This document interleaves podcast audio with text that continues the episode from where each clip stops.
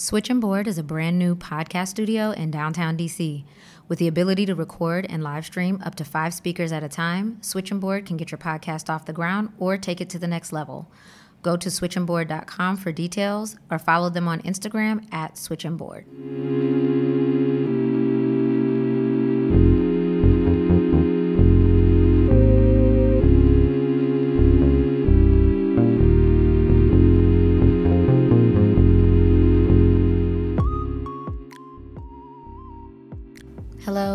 Welcome to Fish Food, a podcast from Little Fish Accounting. I'm your host, Keela Hill Trawick, and today we are going to talk about a highly requested topic. Um, when we sent out some feelers on what you all would be most interested in hearing about, time and time again, we got retirement. Um, so that's what we're going to talk about today. There are a lot of nuances about different retirement accounts. Um, a lot of vocabulary, and this one will be information heavy. So, if you haven't already and you're really interested in this topic, this may be the time that you want to grab a pen and paper and start taking some notes as we talk through it. As usual, we'll start with some vocabulary words. Um, the first one is going to be net earnings from self employment. This comes up a lot when determining how much you're allowed to contribute.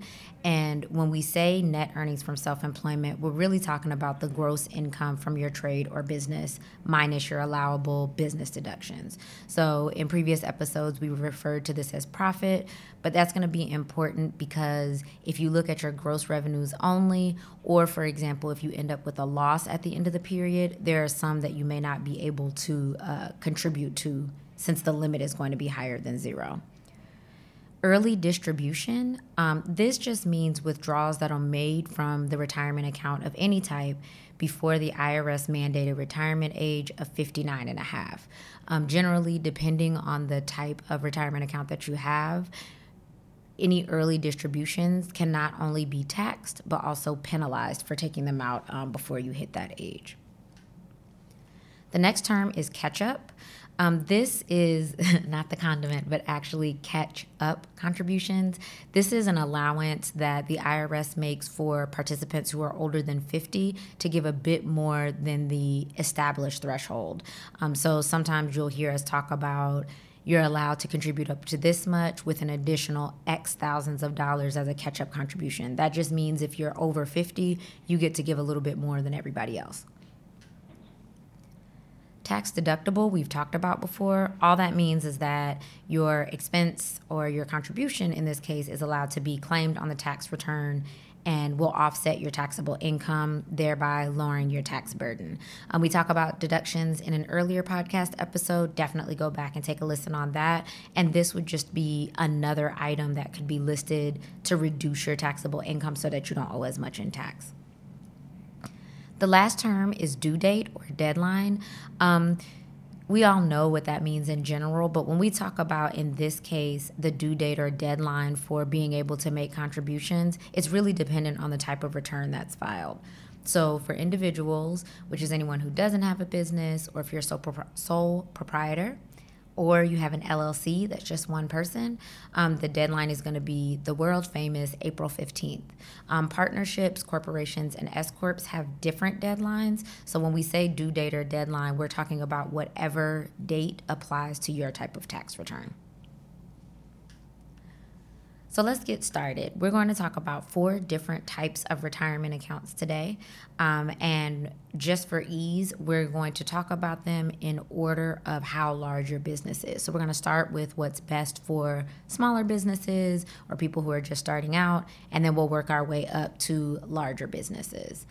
Um, the first one is a traditional or Roth IRA this is great for people who are just starting out or saving maybe less than $6,000 a year. Um, this is also an option if you are an employee who is leaving their job and needs to roll over their employer 401k, you can use a traditional Roth IRA to move that money, um, which avoids the penalties because that's considered a rollover contribution limit. So, a traditional or Roth IRA, you are allowed to contribute up to $6,000. That's the limit for 2019. And then there's an additional $1,000 catch up contribution for those who are 50 or older.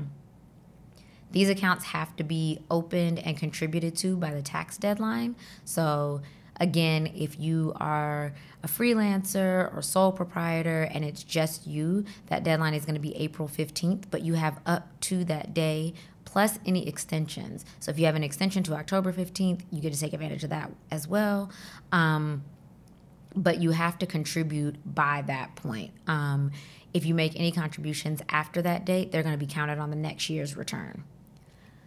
One of the benefits of a traditional Roth IRA is that anyone can open one. So it doesn't matter if you have employees or not, um, even if you're not self employed, IRAs are a super easy way to save for retirement. In terms of taxability or penalties, traditional IRAs, the contributions that you make are tax deductible. For Roth IRAs, you don't get a tax deduction, um, but because you had already taken taxes out before you put the money in, when you withdraw them in retirement, they are tax free. At any rate, before the 59 and a half age, traditional IRAs are subject to tax and 10% penalty. So if you take the money out before you hit that age, they're going to tax you immediately, um, usually about 25%. And then you in addition to that, you'll have a 10% penalty for early withdrawal. With some exceptions, Roth withdrawals can be made tax and penalty free, but if you've earned anything while the money was in the Roth account, you may have to pay taxes on that. So that's traditional Roth IRAs. Remember that anyone can open them. They're kind of the baseline for retirement. Um, this account and really all of these accounts can be opened with any bank or financial institution. You just kind of let them know what you're interested in. Um, but just keep in mind that your contribution limits are pretty low. You can only give up to $6,000. So if you want to contribute more, you may want to take advantage of one of the other retirement account types.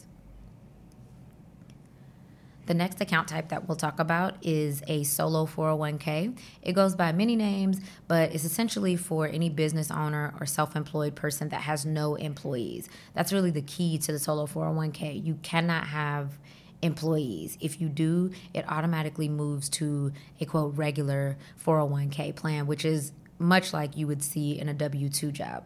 The contribution limits for the solo 401k are $19,000. Um, in salary deferrals. So if you're paying yourself, you can move $19,000 towards the 401k and take advantage of being able to contribute to that retirement account.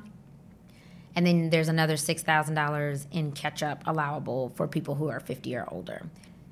The other limit that applies to solo 401ks is that you can contribute up to 25% of the net earnings from self-employment income. So in addition to the 19,000 that you can defer from your salary, you can also give another up to 25% of your self-employment income um, to the solo 401k. One thing is that there's a limit on the total. So the total between your salary deferrals and your self employment income contribution cannot exceed $55,000 in 2019. Um, so the way you want to think of that is if you're paying yourself as a W 2 employee, um, the salary that you're paying yourself, you can defer up to $19,000 of that to your 401k. And then in addition to that, you take your self employment income. Um, or your net earnings from self employment income at the end of the year, and you can contribute up to 25% of that. As far as deadlines, you have to open this account by December 31st of the tax year, but you're allowed to make contributions up to the date of the tax return. So, the benefits of the 401k um, are that one, you can potentially take loans out on a 401k, which you're usually not able to do when it comes to IRAs. Um, also, if you have a spouse, he or she can also contribute to the plan. But again, remember that once you have employees, the 401k plan acts like your standard plan at work and you have to include them in the plan. Another note to keep in mind is that when you have a job or if your spouse has a job and they participate in the 401k, that limit that I talked about earlier, the 55,000, that includes every 401k that you and or your spouse participate in. So you want to make sure that you're taking an all-inclusive look at your 401k plans and not just the one that you're contributing to for your business. Contributions are pre-tax for the 401k, so there's no tax deduction. Um, and then again, remember that since you didn't pay tax on them going in, they are taxable going out. That's something that you're going to keep in mind with all your retirement plans. You're going to get taxed one way or another. So either you're going to pay the tax on the money before you put it in there, or you're going to pay the tax on the money when you're taking it out. And one of the ways that you want to think of that is when do I expect my income to be higher? Um, if your goal is to lower your tax rate and you think that you will be making more money now than you will later, you may want to defer to not be taxed on that money until you take it out when you're in a lower tax bracket. On the flip side, if you think that by the time you're in retirement, you're going to have more income that you're taxed on and thereby at a higher tax rate, you may want to go ahead and get taxed on it now. And then when you take it out, it's tax free. The next retirement account that we're going to talk about is the SEP IRA, the self employed plan. Um, this is one that comes up pretty often when we talk about retirement for self employed individuals, and it's really um, ideal for people who are self employed or small business owners who have no employees or a few employees. So, if you are starting with a solo 401k and you're ready to hire people, it may be of it may be to your benefit to move to a SEP IRA. For contribution limits, you can contribute as much as 25% of net earnings from self-employment up to 56,000. Um, that's the limit for 2019 and there's a $280,000 limit on compensation, which is the number that you're going to start with to determine the 25%. Um, that limit changes year to year, as do the others. So if you're listening to this later, you want to make sure that you look up to ensure that you're falling within the right threshold. For SEP IRAs, you can open them and make contributions up to the due date of the tax return. Um, but a couple of really key details with the SEP IRA. One is that SEPs are funded by employer contributions only. Um, that means that employees don't contribute to their own personal SEP IRA accounts. You are doing it on their behalf. And when we talk about employees, in this case, you are considered an employee as well. The reason that that's important is because employers have to contribute an equal percentage of salary for each eligible em- employee. Um, that's not the same amount. So that could vary from employee to employee in terms of total, but you have to give the same percentage. That means if you contribute 5% of your compensation for yourself, you have to contribute that same 5% for every employee in your organization. Um, you can't just use the SEP to save for you. Uh, this only this is only an issue if you end up having employees, but it's something to keep in mind because that can get pretty expensive if you have a lot of employees on your team and you need to make contributions that are equal to your own contribution throughout the year. One thing that's really good about the SEP IRA, um, and this is also an option for the solo 401k, is that you have the flexibility to determine how much you want to save each year. So you don't have to save exactly the same amount every year, which is good, especially since we know that self employment can be relatively inconsistent when it comes to income. And so you have the opportunity to save higher percentages or amounts in years where the business is doing really well and lower percentages or amounts when the business is moving a bit slow. You can also decide not to contribute at all during that year. Um, so that's something to think about as well. If you are in a business that feels either unstable or maybe you're just new and don't know the consistency with which your business will generate income, a SEP IRA could be a really good option because you can opt out in years that don't make financial sense for you to contribute. SEP IRAs are taxed at withdrawal in retirement. So, like the others, if you take the money out before you're 59 and a half, it's subject not only to tax, but also 10% penalty. Um, you actually get a deduction for the SEP IRA, though. You can deduct the lesser of your contributions or 25% of net self employment earnings um, or compensation on your tax return. One thing to keep in mind, um, and this is important for all of your retirement accounts, you really want to make sure that you're following the rules. Again, most banks or financial institutions will set these up for you. They will have all the paperwork done and taken care of, and all you have to do is sign off. But you really want to make sure that you are following the rules any tax benefits that you get can be lost if, for example, this SEP fails to satisfy the IRS code requirements. And the last retirement account that we're going to talk about today is going to be a simple IRA. So these don't come up nearly as often as the others. One of the main reasons is because they're generally best for larger businesses. And so when we have the conversations about self employed individuals, I think the assumption is that their teams are small. And so this might not be the best bet for them. The contribution limits for a simple IRA are that you can contribute all net earnings from self-employment up to 13,000 plus an additional catch-up amount of $3,000. However, the deadlines are a bit different for this because you have to contribute by December 31st of the tax year. So, unlike some of the others that we talked about, where you have time to kind of do your return and maybe decide how much you want to contribute based on how much um, your tax burden ends up being, this one you have to do before December 31st of the tax year. Any contributions that you make after that point are going to count for the next tax year. One of the benefits of the simple IRA, which is different from the SEP IRA that we just talked about, is the contribution burden isn't just on the employer. So remember, with the SEP IRA, all the money that goes into it is coming from the employer. For a simple IRA, employees can contribute through a salary deferral. So they would set it up with you and your payroll system and your HR to have money automatically deducted out of their paycheck um, every pay period, and that would automatically go into their um, simple IRA account. One thing to note here, though, is that employers are generally required to make either matching contributions or fixed contributions to every eligible employee. So, again, this can get expensive because if you have to make a matching contribution of up to 3% of what they are contributing or a fixed contribution of 2%, whether they contribute or not, the more employees you have, the more money you'll have to spend. Also, if they don't contribute, you could be required to still contribute on their behalf. Um, so that could get expensive too. They're able to take advantage of the earnings and the contributions that you're making without having to contribute themselves.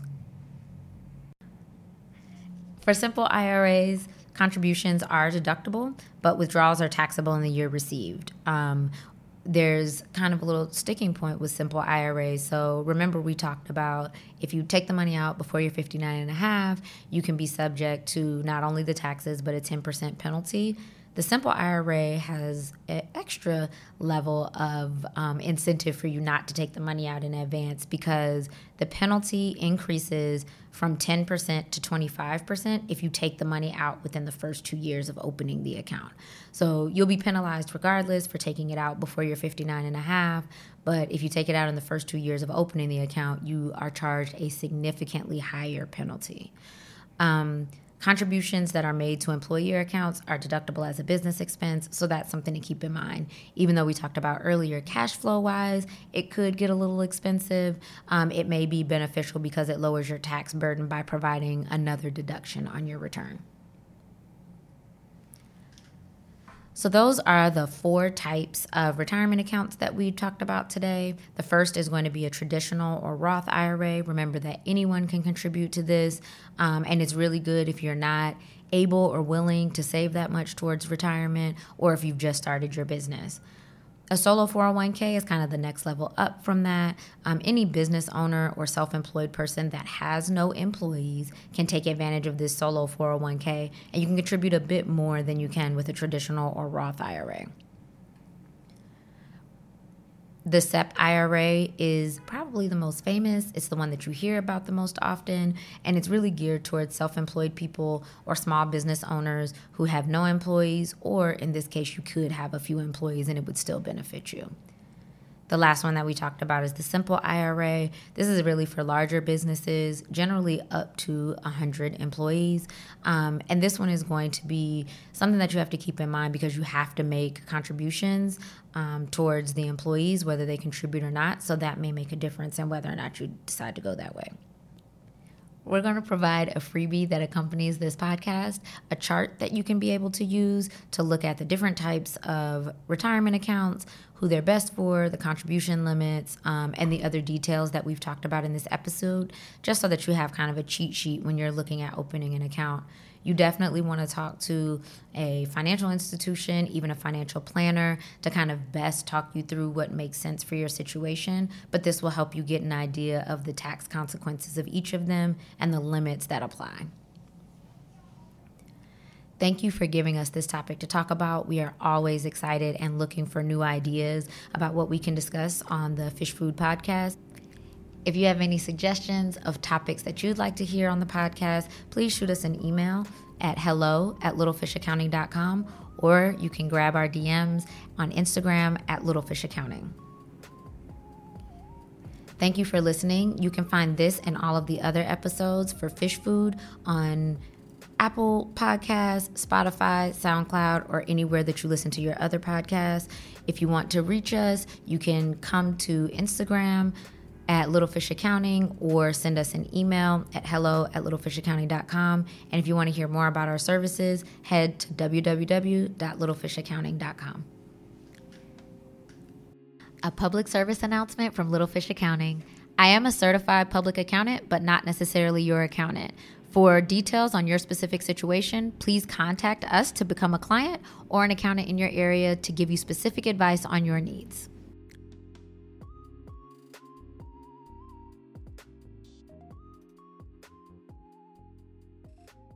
Switch and board.